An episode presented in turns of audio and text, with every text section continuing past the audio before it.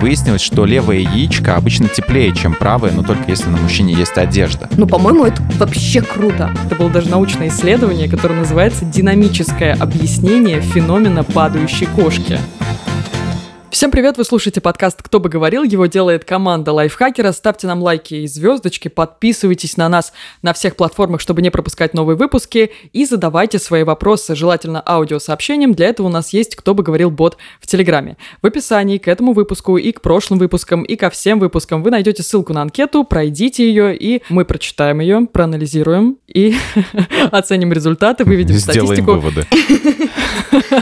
Да, сделаем статистику и, возможно, улучшим наши подкасты. Ну а сегодня со мной будут вещать о... А давайте я не буду говорить, о чем мы будем вещать, пусть первая новость останется секретом, а вот о последующих я могу рассказать. Мы будем вещать об одной новости, которую я объявлю чуть позже. Потом мы будем говорить о Шнобелевской премии и, наконец-таки, о созависимых отношениях. Опять психологическая тема в нашем сегодняшнем подкасте. И со мной сегодня Даша Костючкова. Даша, привет. Привет-привет. Миша Вольных. Миша, привет. Привет-привет.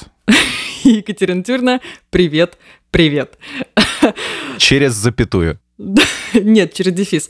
Итак, значит, первая новость. Я рада об этом объявить на всю страну, на все услышание, что мы, несмотря на то, что Лайфхакер не особо специалист... Ну, в Лайфхакере есть новости, но мы знаем, что немножко другой сегмент у Лайфхакера, но мы первые, мы прям ухватили у нас... Мы первый раз взяли свежую новость, о которой никто никогда не писал, и поэтому я сейчас обращаюсь ко всем медиа, которые обязательно следят за Лайфхакером. Вы берете то, что мы сейчас сказали, и обязательно рассказывайте на своих сайтах, в своих подкастах, в своих радиопередачах. Это свежак.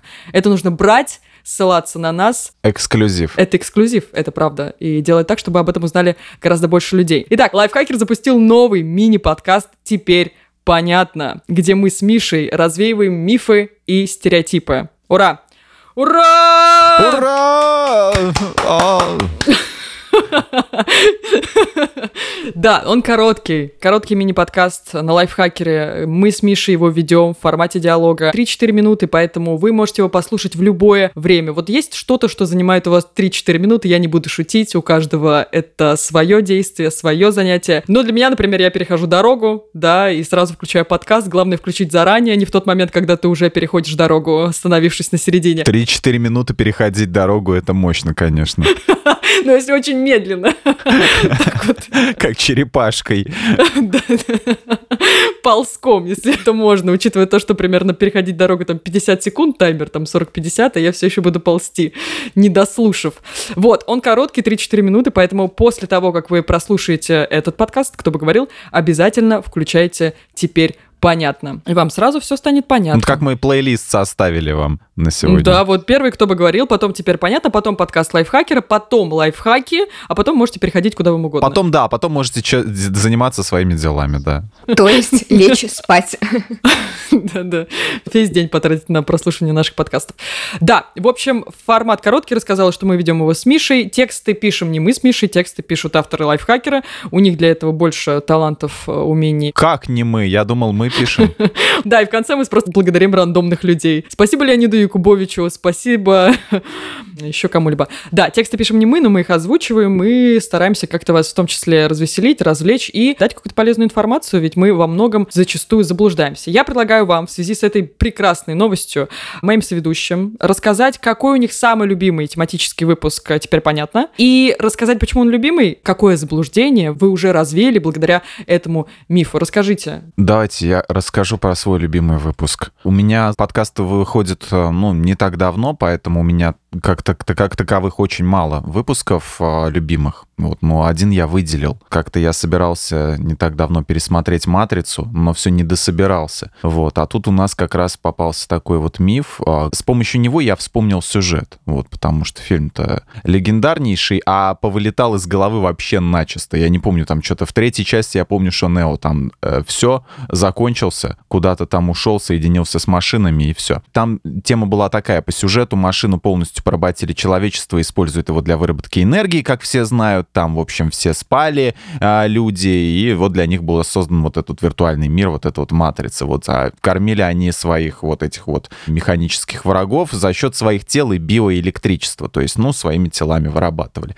И вот миф, значит, разбивает заблуждение о том, что могут ли вообще тела что-нибудь там вырабатывать. В итоге выяснилось, что человеческое тело, оно неэффективно перерабатывает получаемую пищу в энергию, то есть вообще вырабатывает энергию очень слабо, и уровень ка пэ дэ примерно двадцать пять процентов, а ка пэ дэ электрогенератора от шестьдесят до восьмидесяти процентов, то есть чтобы даже зарядить iPhone не хватит наших тел.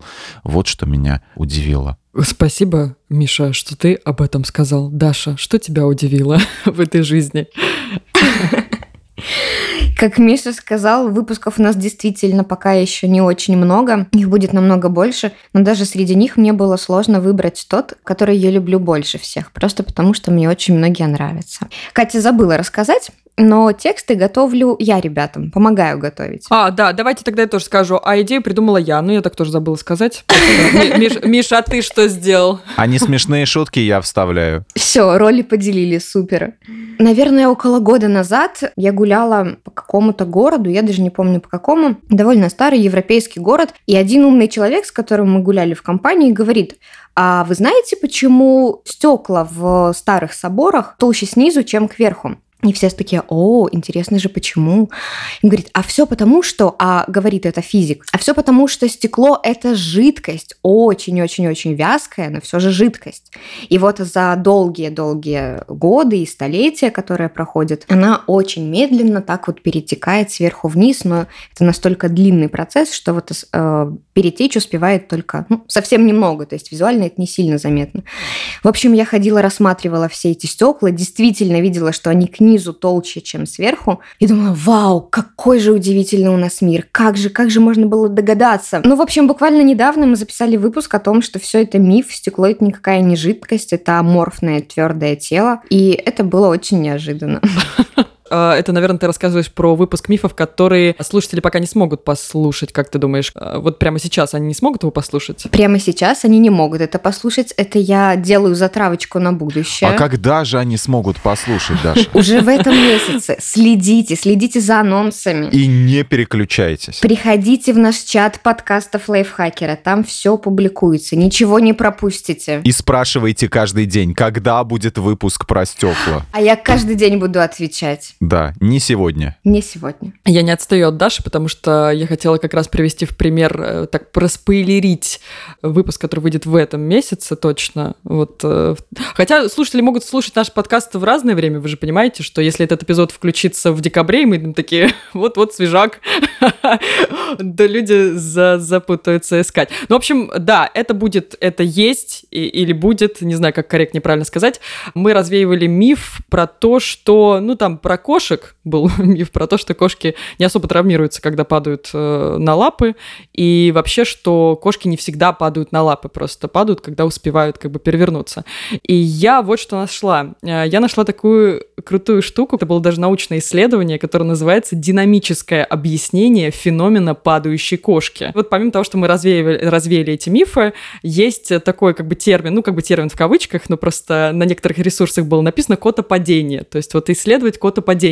И вот некоторые ученые, реально, это не Шнобелевская премия, о которой мы поговорим чуть позже, некоторые ученые реально исследовали, почему кошки успевают, вот когда там какая-то минимальная высота, как, почему они успевают именно вот это перекрутиться и сгруппироваться. Итальянский математик Джузеппе Пиано считал, что секрет кошачьего переворота в хвосте. Ну, есть хвост, поэтому как-то, как-то у них, у них это получается. На что коллеги возразили и сказали, что кошки без хвостов тоже без труда могут упасть на лапы и перевернуться. И тогда на помощь пришел советский математик Яков Перельман, который сказал вот что. Я буквально коротко, потому что там огромный такой тек- текстище, вот, коротко расскажу, что он имел в виду. Он сказал, что когда кошка падает, она чередует вытянутые лапы передние или нижние и сжатые, прижатые к себе лапы. И вот за счет того, что вытянутые лапы поворачиваются на меньший угол, немножко физики, а сжатые, прижатые лапы на больший угол, и из-за того, что она это в полете чередует, у нее получается сделать вот этот круговорот. Ну вот, и его открытие в тысяча девятьсот двенадцатом году он опубликовал, и видные ученые со всего мира подтвердили это в статье как раз «Динамическое объяснение феномена падающей кошки». Да, все так и происходит. Вот по этой математической модели поворота лап на определенные там градусы и э, удлиняющиеся и укорачивающиеся лапы, так падает кошка, именно поэтому она падает на лапы. Вот что я интересное узнала о кошках, друзья. Это прикольно. А я, кстати, вот продолжая э, тему свою, св- своих этих фильмов, которых мне недостаточно в другом подкасте, да, я покопался и нашел вот что. Значит, фильм «Коматозники» смотрели? Да. Нет. Flatliners. Вот, короче. А вы какой смотрели? семнадцатого года или первый Джоэля Шумахера? Что значит, какой вы смотрели? Ты слышишь? Я говорю, не смотрела. Ты тогда с Дашей Нет, общаешься. Нет, Даша говорит. А какой вы, Даша, смотрели фильм о «Коматознике»? Какого? А, я, Миша, смотрела тот фильм, который с Ниной Добрев, по-моему. А, Ага, наверное, новый, не понял, хорошо. Ну вот, значит, я покопался, и вот что нашел. Значит, там студенты, они как бы входили в этот самый, в коматозный сон, вот, а вы в это самое вытаскивали их из него дефибриллятором. То есть, ну, фигак, разряд, все, пациент жив. Ну, такой тоже штамп используют во многих фильмах. И вот что я обнаружил, что дефибриллятор так не работает, что его применяют, когда сердце бьется, но делает это неправильно, и необходимо восстановить нормальный ритм. То есть, если аритмия, такая фигня. То есть он вызывает короткую остановку сердца, после чего оно начинает уже сокращаться в нормальном режиме. А вот когда flatline, прямая линия, вот как фильм там пип, вот это прибор не используется. И вообще, скорее, он может добить пациента. Вот такие дела. Опачки, тогда половина всех серий «Доктора Хауса» просто можно выбросить в помойку. А, да понимаешь, мы вот как раз с Лешей говорили недавно про «Доктора Хауса». По-моему, да, по-моему, уже, уже давно пора «Доктора Хауса» выбросить на помойку и посмотреть что-нибудь поновее. Медицина шагнула, и все. Так, вот не надо про «Доктора Хауса», его выбрасывать не надо. Я говорю просто про, про дефибриллятор из того фильма. Давай. Не-не-не, там много чего можно на помойку выбросить. Не, Хью Лори, бесспорно, конечно. Спасибо, вы закончили? А, да, да, Катя, продолжай. А ты а что ты хотела сказать? Чё, прямое включение, Катя. У нас сегодня на связи Екатерина Тюрна. Катя, тебе слово. Возвращаемся к кошкам. В середине тысяча девятьсот шестидесятых годов кошек пытались сделать шпионами. Подробнее в репортаже Михаила Вольных. И ты должен сейчас быстренько рассказать, почему. Нет, короче, я просто больше, чтобы уйти немножко, я от кошек. Я вам не рассказала еще про кошек интересную новость. Понимаешь, я все на кошках, несмотря на то, что я их не перевариваю. Просто из-за того, что я читала про вот это открытие, как мне кажется, довольно удивительное, да, механику падения кошек, я еще узнала, что в тысяча девятьсот шестидесятых годах из кошек пытались сделать шпионы. Это делали США, ЦРУ. Они имплантировали в ушные каналы животного микрофоны. В основание черепа встраивали малюсенький передатчик и проводили через все тело такую тоненькую незаметную антенну, и этих кошек посылали куда-нибудь, ну, конкретный был пример, они эту кошку одну послали на, ну, лавочке, где сидели двое мужчин, которые представители посольства СССР в США, которые о чем-то разговаривали, они эту кошку подсадили, и, к их большому удивлению, кошка не заинтересовалась разговором этих мужчин, пошла по своим делам, и ее сбила машина. Очень позитивно. Очень, не-не-не, что-то здесь нечисто. Кошку вдруг внезапно сбила машина. Это, наверное, другая кошка ехала на машине. Ее ликвидировали. Она услышала то, что ей не нужно было слышать. В машине была собака, она сбила кошку. Советского Союза, да? Да. Тоже, тоже собака-шпион, которая такая чувствует. Битва шпионов. Собаки против кошек. Ладно, окей, э, круто, что мы рассказали о любимых выпусках, рассказали какие-то тоже мифы, не то чтобы связанные с этими выпусками, но давайте поделимся какой-то, а почему нет? Мы, я думаю, я просто не знаю, до этого была не я, э, все, что было до меня, обнуляй, как говорится. Вот, я не знаю, когда-то, может быть, в подкасте «Кто бы говорил» уже ведущие делились какой-нибудь внутренней кухней того, как мы делаем подкасты, давайте поделимся какими-то интересными, забавными историями, как мы записываем мифы, как мы записываем подкаст, теперь понятно. Не, ну как мы записываем? Запись включаем и записываем. Вот. На самом деле все происходит так, как вы слышите. Сначала мы запускаем оркестр. Оркестр, значит, начинает играть, и мы выходим, собственно говоря, мы включаем микрофоны, и с первого дубля записываем, и все, что вы слышите, это просто первый дубль, да. Как вы представляете себе, так оно и происходит. Ну и да, надо сказать, что правда, тот джингл, который вы слышите в начале, это живой звук, это оркестр. Мы специально собираем да, в нашем да. офисе, в Ульяновске в офисе собираем вот как бы людей талантливых, Вот. И начинается там на несколько микрофонов начинается запись. И все перебивки тоже в одно время. Буквально за еду, да. Да. Ну... Ребята работают за идею, ну, а мы за деньги. Да, ну и перед этим мы, конечно же, хлопаемся. Я вот. Думал, ты скажешь, перед этим мы, конечно, принимаем фронт, эти, как его, боевые сто сто пятьдесят, вот, и идем в бой. Нет, знаете, что я хотела рассказать по поводу подкаста «Теперь понятно»? Наверное, по поводу обложки, потому что мне она дико нравится, та версия, которая сейчас. Те версии, которые были до этого, тоже были приколдесными, сейчас расскажу немножко про них, могу поделиться предыдущими версиями. То есть перед тем, как принять вот эту, принять... Аксас, как это называть? Аксас, принять девочки. Психологически, что других версий больше не будет, и тебе придется принять, что тебе придется жить с этой версией. Да, согласовать, accept, да, принять эту версию. Были еще две другие. На этой версии, если вы еще ни, ни разу не видели подкаст «Теперь понятно», там стоят, в общем, египтяне, инопланетяне, и вверху такое облачко с текстом «Теперь понятно». Мне кажется, что я эту интерпретирую идею правильно, потому что я не спрашивала у дизайнеров, что это якобы такая крутая ирония а, о том, что пирамиды как бы построили инопланетяне, и египтяне им отвечают: «М, теперь понятно, как это все произошло». Не, ну я думаю, ты права абсолютно, да, потому что так оно на самом деле, скорее всего, и было. Вот, сначала египтяне построили, инопланетяне переняли. И скоро мы, кстати, об этом расскажем в одном из выпусков. Он так и называется «Инопланетяне против египтян». Это звучит как новый блокбастер, да? Да, ну как и «Кошки против собак». А так, а есть такой фильм, только «Собаки против котов» или что-то такое, очень старое? Ну вот, получается... Изобрели велосипед. Вот. А до этого были две обложки. Одна была с уткой, и была идея подсадной утки. Ну вот, кстати, интересно, что сейчас, после сегодняшнего стрима, э, утку можно было бы заменить на котика. И это была такая очень интересная была бы отсылка, потому что подсадная утка, подсадной котик-шпион, параллели, вот. Уточку забанили по политическим вопросам, поэтому, да. Если уж кота во главе обложки, то тогда надо, чтобы сзади ехала с фарами тачка и за рулем пес. И вот это будет «Теперь понятно». А пес такой снимает, немножечко спускает черные очки и смотрит на кошку, да, такой?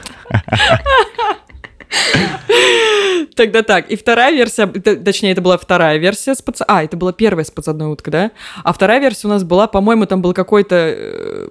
Я вот не помню, кстати, бегущий таракан, да? По-моему, это был какой-то бегущее насекомое. А, бегущая муха, тень от которой была больше, чем сама муха. То есть мы... Ну, что-то кроет в себе, не то, что мы думаем, это гораздо шире, больше. Ну, наверное, такая идея. Ну вот, друзья, мы запустили новый подкаст, называется он «Теперь понятно», поэтому слушайте на всех удобных платформах. Пожалуйста, напишите комментарии, зайдите вот к нам в беседу, в чат подкастов Лайфхакера, напишите что-то там, нам будет приятно, или напишите просто какой-то отзыв в Apple подкастах или на сайте Лайфхакера в любом анонсе. Мы будем этому безгранично рады. Итак, прошла Шнобелевская премия. Честно говоря, я за ней никогда не следила, и вот сейчас решила проследить, что там происходит, и была также удивлена, как и с, значит, динамикой падения кошки. десятого сентября прошла тридцать первая церемония вручения Шнобелевской премии. Она присуждается за научные достижения, которые заставляют сначала засмеяться, а затем задуматься. Лауреаты получили десять триллионов зимбабвийских долларов. И это сколько в переводе на российские рубли? Это один доллар США. Один доллар. На, на российские рубли это будет один доллар. Ну, мы сейчас, я не могу точно сказать курс, ну, типа семьдесят пять рублей, давайте так скажем. Да, семьдесят пять, семьдесят, восемьдесят рублей. Вот так вот. Эта церемония транслировалась на Ютубе, потому что коронавирусные ограничения. Так, ну давайте коротко, что вы знаете о Шнобелевской премии, чтобы я... В целом я могу дать какую-то мини-рецензию, а можете вы поведать нашим слушателям, что такое Шнобелевская премия, история возникновения, какой у них символ, вообще что, куда, когда, о чем. Вы можете сделать это за меня. А вот мне как бы вот первое, что пришло в голову, посмотреть, как оно будет по-английски. Вот название Ig Nobel Prize. Ig Nobel Prize, то есть а, на английском языке созвучно с ignoble, то есть постыдный. И а, поэтому так вот оно звучит у них, а у нас почему-то Шнобелевская премия, просто а, вот похихикать. Вот. А так премия очень-очень древняя. И, на мой взгляд, вообще, если копнуть глубже, то есть зачем вообще все это делает, зачем все вот это вот происходит, зачем вообще такие открытия делают. Вот. Я как-то задумался, может быть, скорее всего... Вот мы еще мы, мы начали уже говорить про то, что там вручают или, или нет еще, или мы пока разбираемся только, когда она учреждена была? Мы пока разбираемся... А, ну давайте разберемся, кто же ее учредил, историческую справку наведем и все такое. Инфа с Википедии, да. Не-не, какой-то душной штуки я бы не хотела сюда внедрять. Просто ты сказал, что на английском она звучит Ig Nobel Prize, а по-русски Шнобелевская, как-то странно, но я вроде как, опять же, прочитала, что она Шнобелевская, потому что ну, так адаптировали шуточная Нобелевская премия. Добавили ш, букву Ш, поэтому стала Шнобелевская. Ну, Шнобель, типа нос. Ну да. И типа, да, нос Шнобель, э, тоже какая-то с этим тоже связь есть. Да, но мы не будем, честно сказать, долго задерживаться на какой-то истории возникновения и всего прочего. Просто один человек совместно с одним журналом решил учредить такую э, необычную премию. Давайте теперь как раз перейдем к открытиям. Ну, смотрите, мы можем выстроить беседу как? Либо вы мне рассказываете про открытие этого года, и я вам тоже рассказываю, и нашим слушателям, и потом мы плавно переходим по градации, по градации вниз, каких-то удивительных открытиях прошлых лет, о которых мы не знали, не говорили, и вот наконец-таки собрались, чтобы э, тоже их озвучить. Давайте начнем с таких актуальных, да, которые вас удивили. То есть, которые вот в этом году были? Да, в этом году, вот десятого сентября. Я думаю, что все перекрыл оргазм, который прочищает нос. И просто затмил все. Давай, Миша, расскажи подробнее. А, про оргазм, а, да? Или, или мы начнем... А, ну хорошо, что да. Что он прочищает нос, как это работает? Немецкие оториноларингологи из университетской клиники Гейдельберга получили. То есть, за демонстрацию того, что оргазм может быть столь же эффективным средством улучшения носового дыхания, как и деконгестанты. Вот так вот. А, то есть, смотрите... Это что? А, сейчас объясню.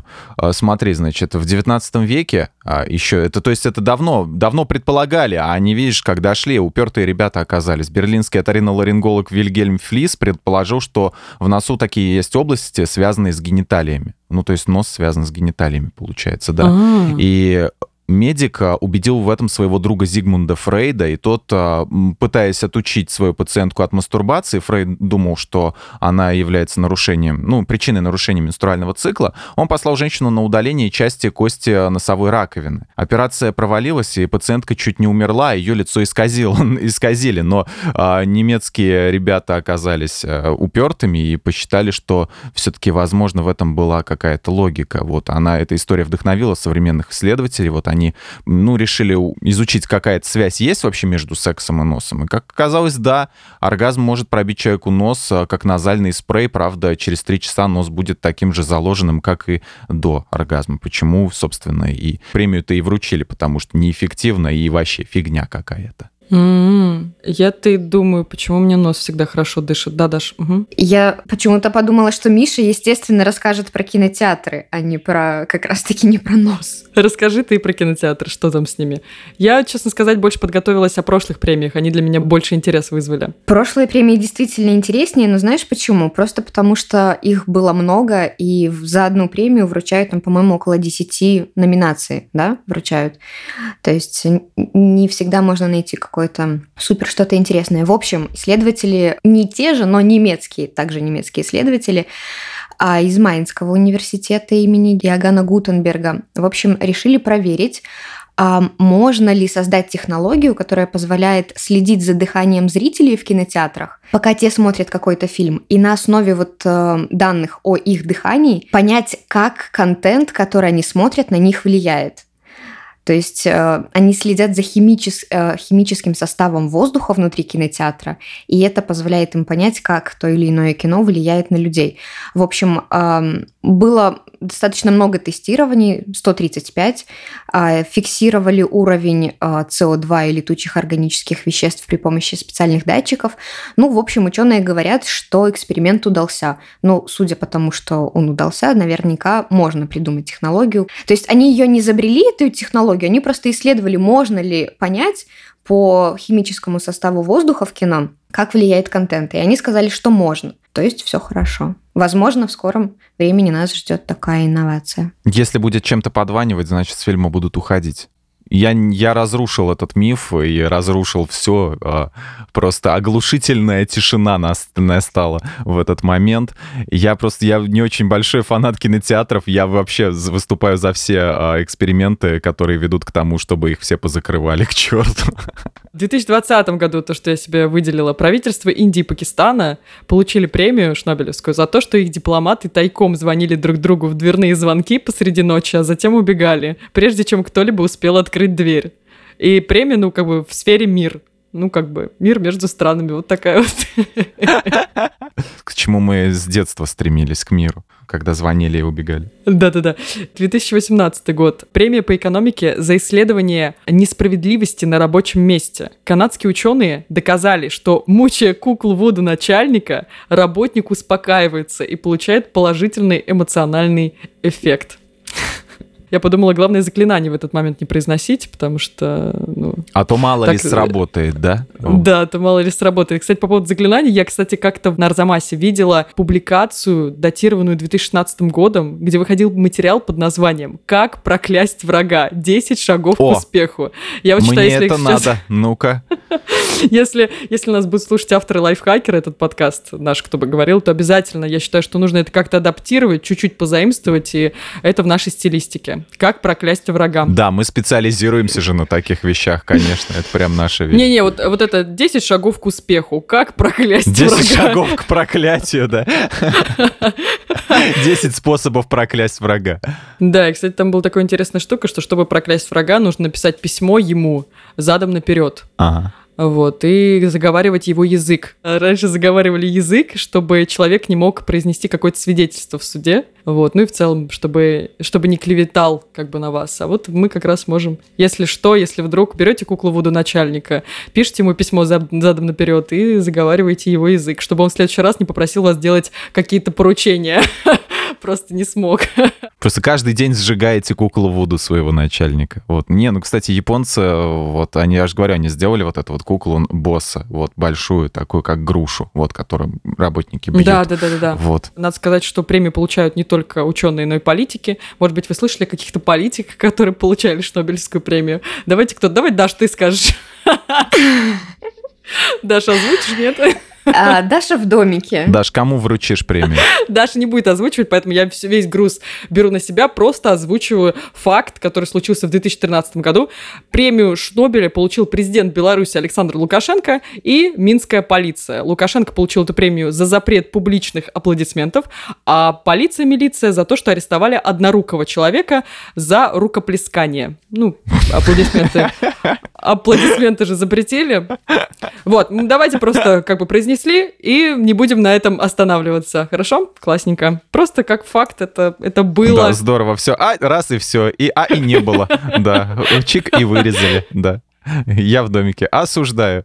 А я, кстати, тоже подготовил эти, но у меня тоже олдовые эти премии. Ну, как бы в истории-то там как бы интереснее. Не всегда, не каждый год же они отжигают. Вот. И, короче, я покопался в историях, которые произошли за год до апокалипсиса в девятнадцатом году. Вот, значит, премию по медицине получил итальянец Сильвано Галлос, доказавший, что употребление в пищу пиццы помогает сохранить здоровье и снизить риск смерти от рака пищеварительных органов, но только в том случае, если эта пицца была приготовлена в Италии. Браво, это супер, по-моему.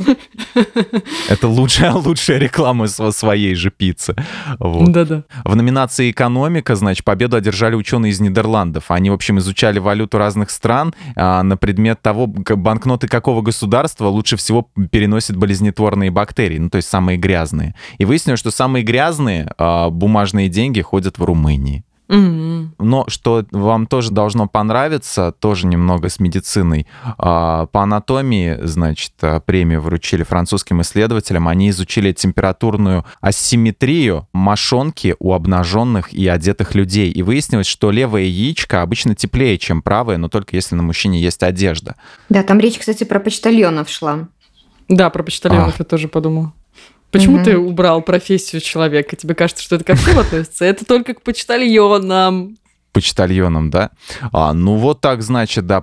Вот, и получается, что... Ну и, в общем, масса всего. Мне понравилась премия мира. Естественно, она самая смешная. Вот. Она досталась команде ученых из Британии и Сингапура за попытку измерить и сравнить количество удовольствия, получаемое человеком, когда ему удается почесать то или иное зудящее место. То есть выяснилось, что чесать лодыжку и спину намного приятнее, чем запястье. Ну вот знаешь, я тоже видела это исследование, и вот в корне с ним не согласна. Но вот насколько приятнее почесать, когда у тебя чешется нос? А протестуй. А просто вот а протестуй, на, направь официальный запрос. Нет, а зачем запросы? Пусть Даша должна просто сделать открытие. И следующую Шнобелевскую премию мы будем... Своё. Э, конечно, да. Сказать, что я опровергла вот это, и мне кажется, что это отлично прокатит. Что вы не правы. Да. Мне удовольствие приносит чесать э, что-то другое. Представляете, сколько они писем получили ото всех людей, которые, а вы не правы. Вот, а мне приятнее чесать вот это. И тут почтальон говорит, а мне знаете, что приятно всего чесать? Даш, будь здорова, ты там что-то закашлялась как-то, зачихалась. Да, Даша, не умирай, обычно будь здоров, когда чихают, а когда кашляют, это говорят в последние годы, отойди, пожалуйста, надень маску. Так, ну, есть у вас еще какие-то? Даш, мы к тебе не обратились, наверное, ты тоже что-то подготовила. восемнадцатый год, премия в области биологии. Шведские ученые получили ее за доказательство того, что профессиональные дегустаторы могут на вкус определить вино, в котором побывала муха. Ну, по-моему, это вообще круто. Круто такое иметь суперспособность. Это круто, ребята. Это круто. Сколько же они продегустировали, чтобы научиться определять, была ли муха. Вот какая жизнь у людей насыщенная, интересная, красочная, радужная. Какая жизнь у мухи. Я бы лучше, знаете, какую суперспособность имела? Анализировать э, по вкусу, харкнул ли мне официант в мой стакан. Знаете, как в этом бойцовском клубе. Жесть, жесть, Катя. А, да, да, там, да там не харкали. Да, в том-то и дело. Там другое было. Так, возвращаемся к полезностям. Да, я поняла, прости, просто потому что, вот знаешь, я вижу там знакомую, которая работает официанткой в ресторане, в котором я ем, и в котором у нас был конфликт. И вот как-то не хочется, как-то хочется как раз распознать, что там было подложено. А если муха, это самое безобидное, а вот если что-то другое, хотелось бы как-то определить сразу. Вы знаете, кстати, что муха – источник заразы? Зная сферу обитания мух, как будто бы это все-таки хуже, чем то, что может сделать официант. Ну, смотри, какой официант. Ну, тоже верно. Кстати, в две тысячи пятнадцатом году было довольно полезное, мне кажется, открытие в области литературы. А, международная, опять же, группа открыла, что восклицание «а» «а» с вопросительным знаком существует в каждом языке, и каждый раз его можно перевести как «что вы сказали?». Причина, почему так происходит, не выяснена, но если вы куда-то приезжаете в любую страну, вы можете акать. Наука долго ломала голову над этим вопросом, и, наконец, они выяснили. Да, вопросительно акаете, и вам просто повторят то же, что сказали. Вы ничего не поймете, но в целом коммуникация состоялась. Ну вот как здесь избежать скабрёзного юмора? Ну неужели «а» это чисто равно, что ты там сказал? Ну вот как вам кажется? Окей, просто вброс. С учеными не поспоришь. Да, вброс в неизвестность. Одно короткое «а», а если продолжительное, прерывистое «а-а-а». Вот, это ученые еще не, не разгадали, что это значит на, на разных языках, но они примерно догадываются. Я думаю, лет через пять они выпустят исследование. Сперва нужно получить грант на исследование, да, да, а потом... Представляете, как словари-то обогатятся мировые. Просто мне очень интересно, как ты это все произнес. А, а, а. У некоторых так это и происходит. Концерт окончен. А, а, а, спасибо. Спокойной ночи. Так, окей. А, еще какие-то открытия от тебя? Так, в две тысячи девятом году, да, в области ветеринарии, ученые из Ньюкаслунского университета заявили, что корова, которая имеет хоть какую-то кличку, дает больше молока, чем безымянная. Это очень интересно. А почему так получается? Ей приятно свое имя слышать, и она просто вся э, молоточит, не знаю, как это сказать, мол- молокоточит. Начинает источать...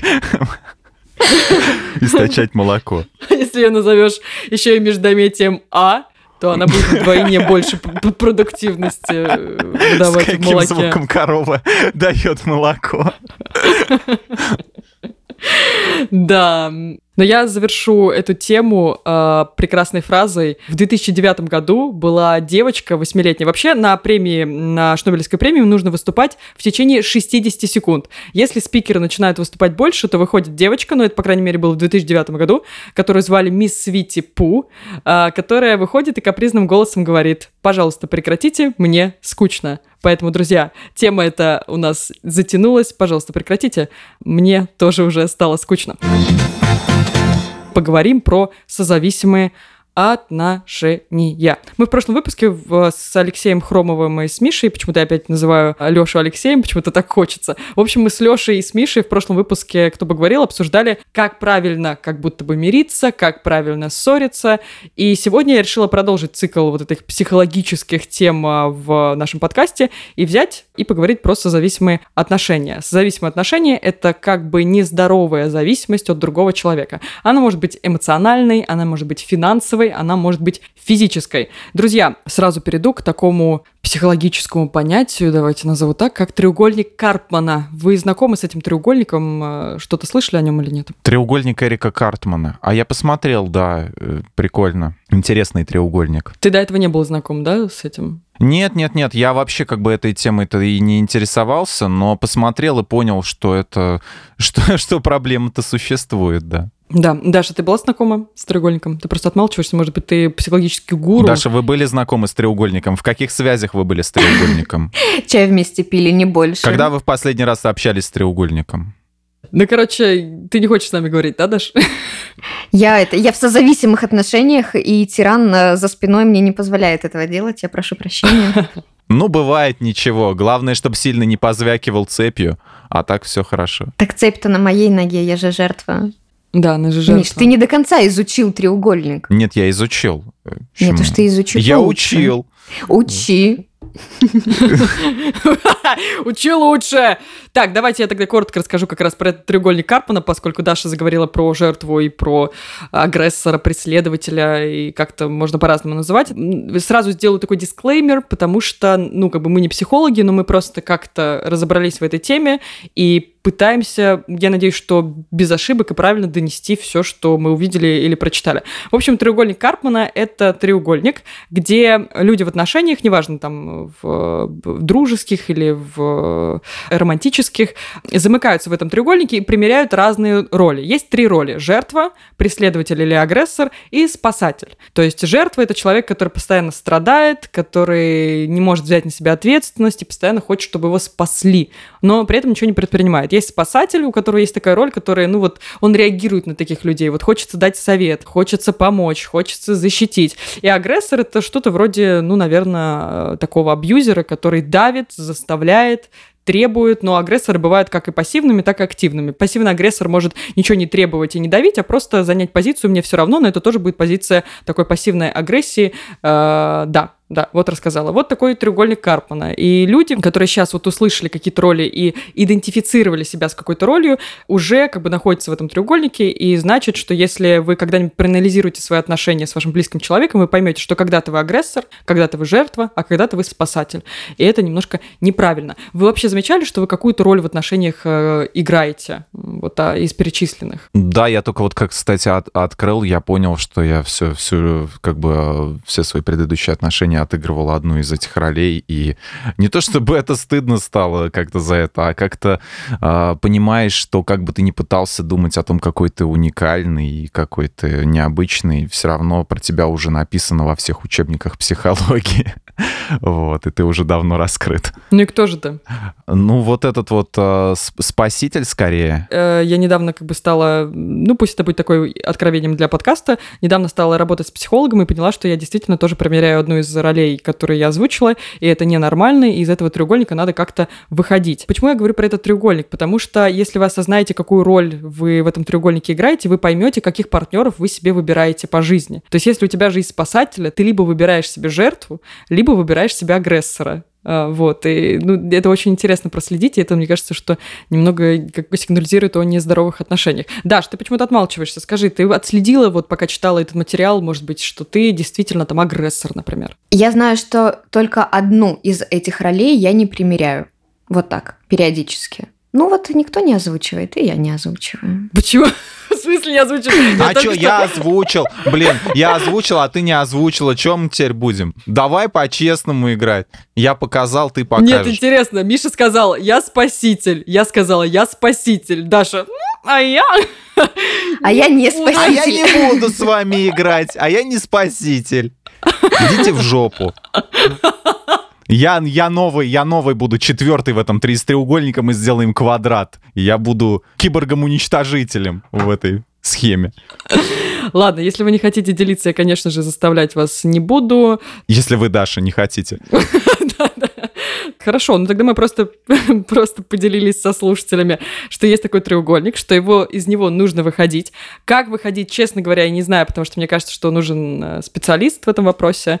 Да, от этого треугольника много зависит, потому что мы от него же выбираем партнеров, и мы от него же становимся зависимыми от другого человека. А созависимость — это такая плохая штука, это не очень хорошая штука, давайте так назовем, не то, что плохая, не очень хорошая штука, от которой нужно было бы избавиться. Как избавиться от созависимости? Давайте сначала поймем, есть ли у нас созависимость с партнером. Для этого можно ответить на пару простых вопросов. Я могу озвучить несколько из них. Они есть на сайте Лайфхакера, в материале, который мы периодически сейчас цитируем и приводим в пример. Смотрите. Первый, наверное, самый важный признак созависимых отношений – это тогда, когда вы болезненно реагируете на расставание. То есть вы панически боитесь расстаться и воспринимаете расста- расставание как конец света. И вам кажется, что вот если вы расстанетесь, то значит, ну, просто ваша жизнь не станет прежней, вам будет плохо, и без любви вы не можете, и так далее, и тому подобное. Это первый признак. Ну, тут много признаков, я просто выделила самые такие для меня значимые. Подожди, а давай, пока мы еще не перешли дальше к признакам, просто хочется отметить, что это может быть не только между романтическими партнерами, это может быть и между друзьями, и между детьми, родителями. Не проговорили именно, что может быть внутри семьи, не той, которую вы создали, а той, в которой вы родились. Угу. Угу. Да, это вот один из признаков созависимых отношений. Есть еще какой признак? Что вы чувствуете всегда себя виноватым, когда делаете что-то для себя. Боитесь как-то обидеть партнера, несмотря на то, что делаете какое-то действие, которое вам не кажется...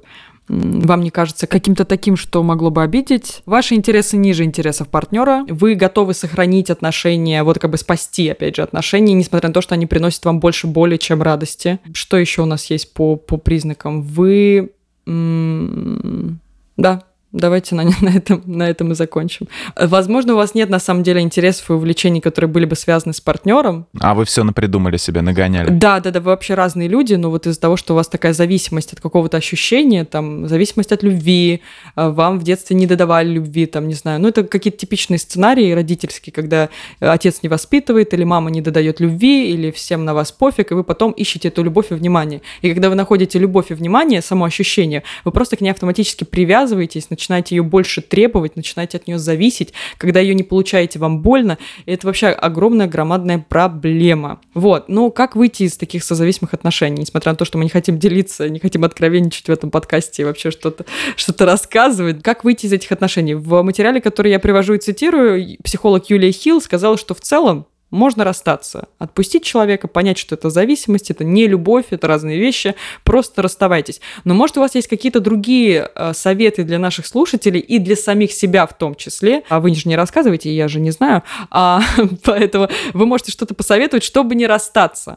Как бы не то, чтобы спасать эти отношения, спасать вы должны их вдвоем. Но, может быть, что-то есть у вас, какая-то идея, чтобы не расстаться, если вы обнаружили, что вы зависимы? Я надел свой халат доктора Курпатова. Вот, не хотелось бы ни, никому тут, конечно, советов давать, потому что советом-то своим можно навредить, сделать еще хуже, психологическим. Вот, но, на мой взгляд, чтобы не расставаться, если отношения болезненные, но придется как-то со временем прийти к тому, что их придется как-то закончить. В одно время, в один момент, потому что они не приносят никакого удовольствия ни вам, ни, ни партнеру, а расставание именно, ну, случится так, что оно как раз-таки окажется спасением и для того, и для другого человека, вот, и просто пройдет какое-то время, и, и все, все будет хорошо. Наверное, надо, как бы, я посоветовал бы все-таки не стесняться обращаться к профессионалу, к профессиональным психологам, психотерапевтам, которые помогут вам решить ваши проблемы и объяснить с ними, и поговорить,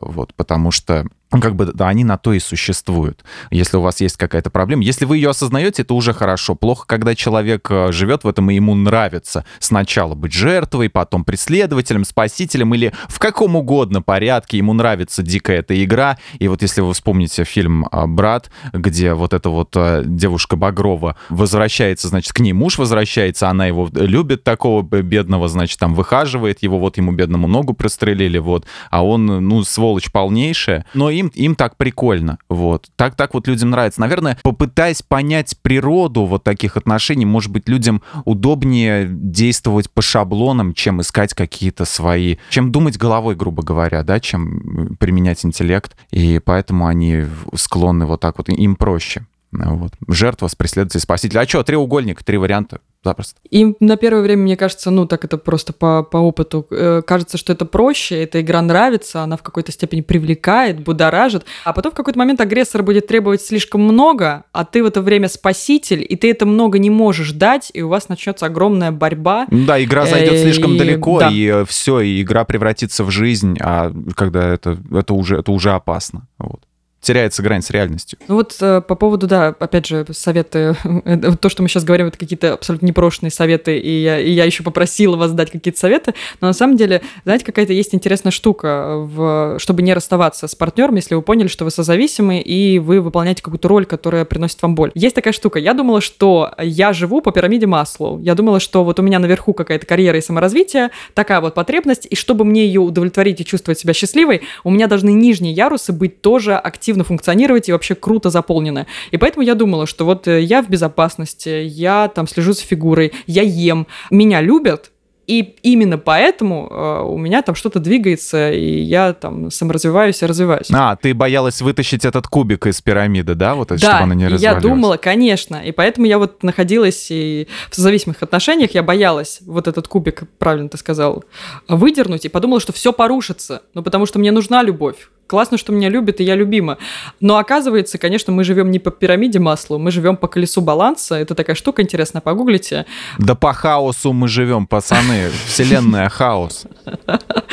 Дайте расскажу про колесо баланса. Вот, колесо баланса такая штука, где ты просто делишь свою жизнь на несколько сфер, которые для тебя более значимы. Там любовь, карьера, хобби, там естественные потребности, еще, еще, еще, учеба и что-то такое. Вот, и заполняешь это колесо баланса, оцениваешь свое качество жизни в каждой сфере. Если оказывается, что у тебя любовь заполняет всю твою сферу, всю твою жизнь, ты на ней концентрируешься, ты о ней думаешь, может быть, не сильно хорошее ее качество, но ты как бы много, много уделяешь ей внимания. И видишь, что провисает из-за этого карьера, саморазвитие, на учебу ты забил чего-то, спортом не занимаешься, то это, ну, колесо от этого двигаться не будет. Чтобы колесо двигалось нормально, и ты чувствовал себя счастлив, у тебя все сферы должны быть примерно на одном уровне. Не обязательно высоком, но если они на каждый по двадцать процентов будут, то это будет прекрасно, потому что ты сместишь фокус внимания с любви на другие вещи и, ну, как бы избавишься от этой такой сильной внимания, зависимости и прочего. Но это сложный момент, потому что, ну, как бы сместить фокус внимания с любви а, на другие вещи и при этом сделать так, чтобы партнер сделал то же самое,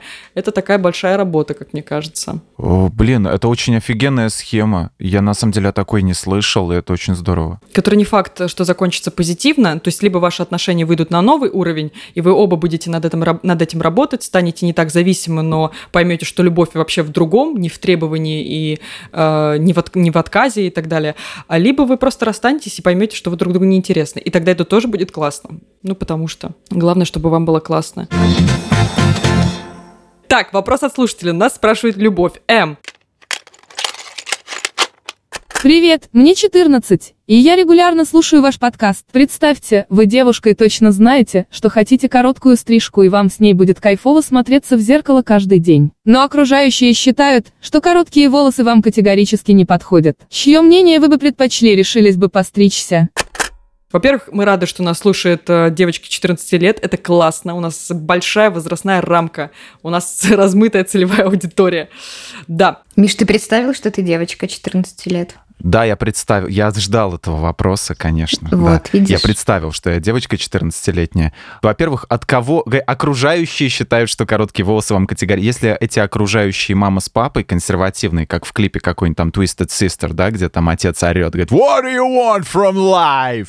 Вот, короче, ну, не надо слушать. А если ты считаешь, что тебе будет кайфово смотреться, так тут вопроса нету никакого. Стригись и делай все, что хочешь, потому что четырнадцать лет, значит, начинает зарождаться твоя личность, твоя персоналия и твоя оригинальность появляться как-то. Я тоже согласна, я говорю, попробуй, конечно, и вдобавок к попробуй, конечно, я хочу рассказать маленькую историю про то, как я где-то примерно тоже в четырнадцать-пятнадцать лет сделала роковое решение в прическе. Я пришла к парикмахеру и сказала, хочу что-то новое, но я не знала, что. То есть я, понятно, что не хотела коротко стричься, и она такая посмотрела на меня и говорит, м-м, а может быть... на лысо. Почти. М-м, а может быть сделать тебе такую вот эм, челку под навесом? Такую челку под навесом. Я не помню, как это называлось. Под каким навесом? На остановке? Короче, это называлось то ли приподнятая челка, то ли челка под навесом. Честно говоря, я не помню, как это называлось.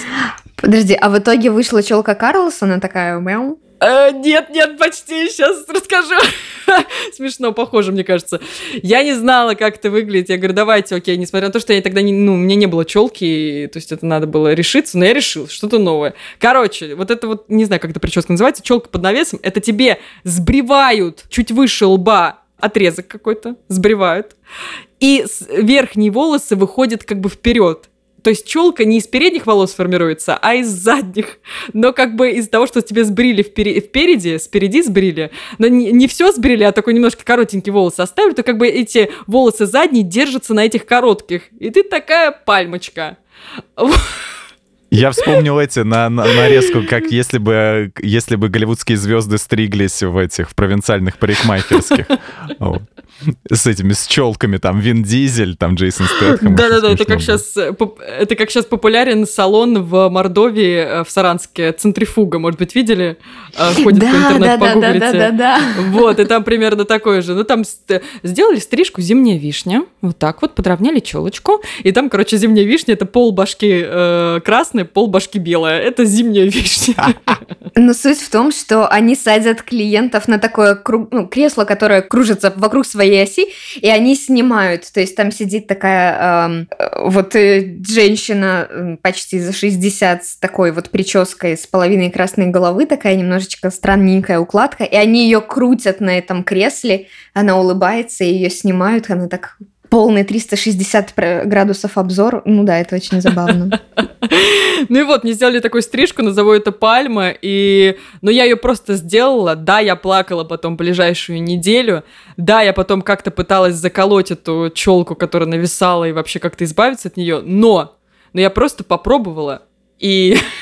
В этом ничего нет. Волосы отросли, все стало прекрасно. Я, наконец-таки, выбрала оптимальную для себя прическу на данный момент. Но это не значит, что не нужно экспериментировать. Это же классный случай из жизни. Нужно, да. Я как-то рискнул и выбрал висок, как у Егора Летова в двадцать шесть лет. Так что неважно, когда к вам это все придет. Мне кажется, чем раньше ты начинаешь экспериментировать, тем спокойнее будет твоя взрослая жизнь, потому что ты все попробуешь в юности, в детстве. И станешь скучным душнилой таким в очках с газетой, как из, из Карлсона, из того же отец этого малыша. Это будет «О, боже!» Ну, с другой стороны-то волосы не зубы отрастут. Да. Да, мне так парикмахер говорила. Вот знаешь, когда это говорит парикмахер, это не прикольно. Вот совсем не прикольно. У тебя закрадывается сомнение, стоит ли садиться в это кресло. А вы точно профессионал. Да. Да, у меня в портфолио «Зимняя вишня», если вы сомневаетесь. И он такой с, с Паркинсоном, с трясущимися руками. Да, конечно. Столько да. клиентов было уже, никто не уходит обиженным. В общем, любовь, конечно, пробуйте, конечно, экспериментируйте. Мы всей, всей, всей командой подкастов «Лайфхакера» говорим «Да!». Мы всей братвой. Да, да, конечно, стричься. Что посоветуете, друзья, нашим слушателям? Даш, давайте с тебя начнем. Я посмотрела недавно прикольный российский сериал, что удивительно. Я довольно редко смотрю российские сериалы, но тут меня прям буквально заставили его посмотреть. Он называется «Содержанки». О, поздравляю! Три сезона в меня влетели просто на одном дыхании. Реально очень качественный, очень крутой сериал. Особенно музыка, просто вот высший класс. Не знаю, мне понравился интересный сюжет. Он прям держал меня до последнего. Кто же там убийца? Садовник. Да, дворецкий садовник в одном лице. Мне очень понравились второй и третий сезон, потому что там новый режиссер, точнее, снимал другой режиссер, не тот, который снимал первый сезон. И второй и третий получились намного динамичнее, быстрее, захватывающие и как-то эмоциональнее, наверное. В любом случае, сериал классный, советую его посмотреть. Еще раз говорю, называется «Содержанки». Так, Даш, спасибо, да, за «Содержанки». Тоже их смотрела, тоже под большим впечатлением. Миш, что ты посоветуешь? Ребят, я не могу после этого не посоветовать сериал «Содержанки», присоединиться к, сери... к совету. Вот. Действительно, прекраснейший саундтрек. Отлично. Это где Дарья Мороз играет? Да. да. да, да. А ее отец как раз снимал второй и третий сезон. А он все, он все снимал. Вот, вот ты где видишь Дарью Мороз, там, скорее всего, отец снимал. Это уже проверенная схема. Вот. Я хочу посоветовать канал Хидеаки Уцуми. Это бывший звукорежиссер из Капкома, гейм-девелопер, можно так сказать. Ну, он относился к гейм-девелопингу. Он выкладывает на свой канал попугая своего красного, в основном красного попугая. У него много птичек, вот. И попугай этот очень смешно смеется, вот. И в последнее время это хит. А поп- канал где? А, в Ютубе. Естественно, не по телевидению. И вот, вот я даже подготовил сэмпл, как смеется этот попугай. Просто очень смешно. Послушайте.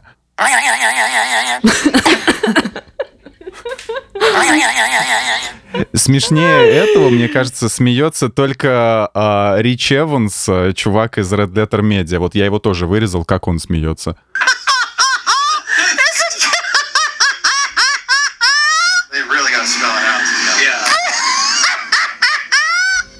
Вот.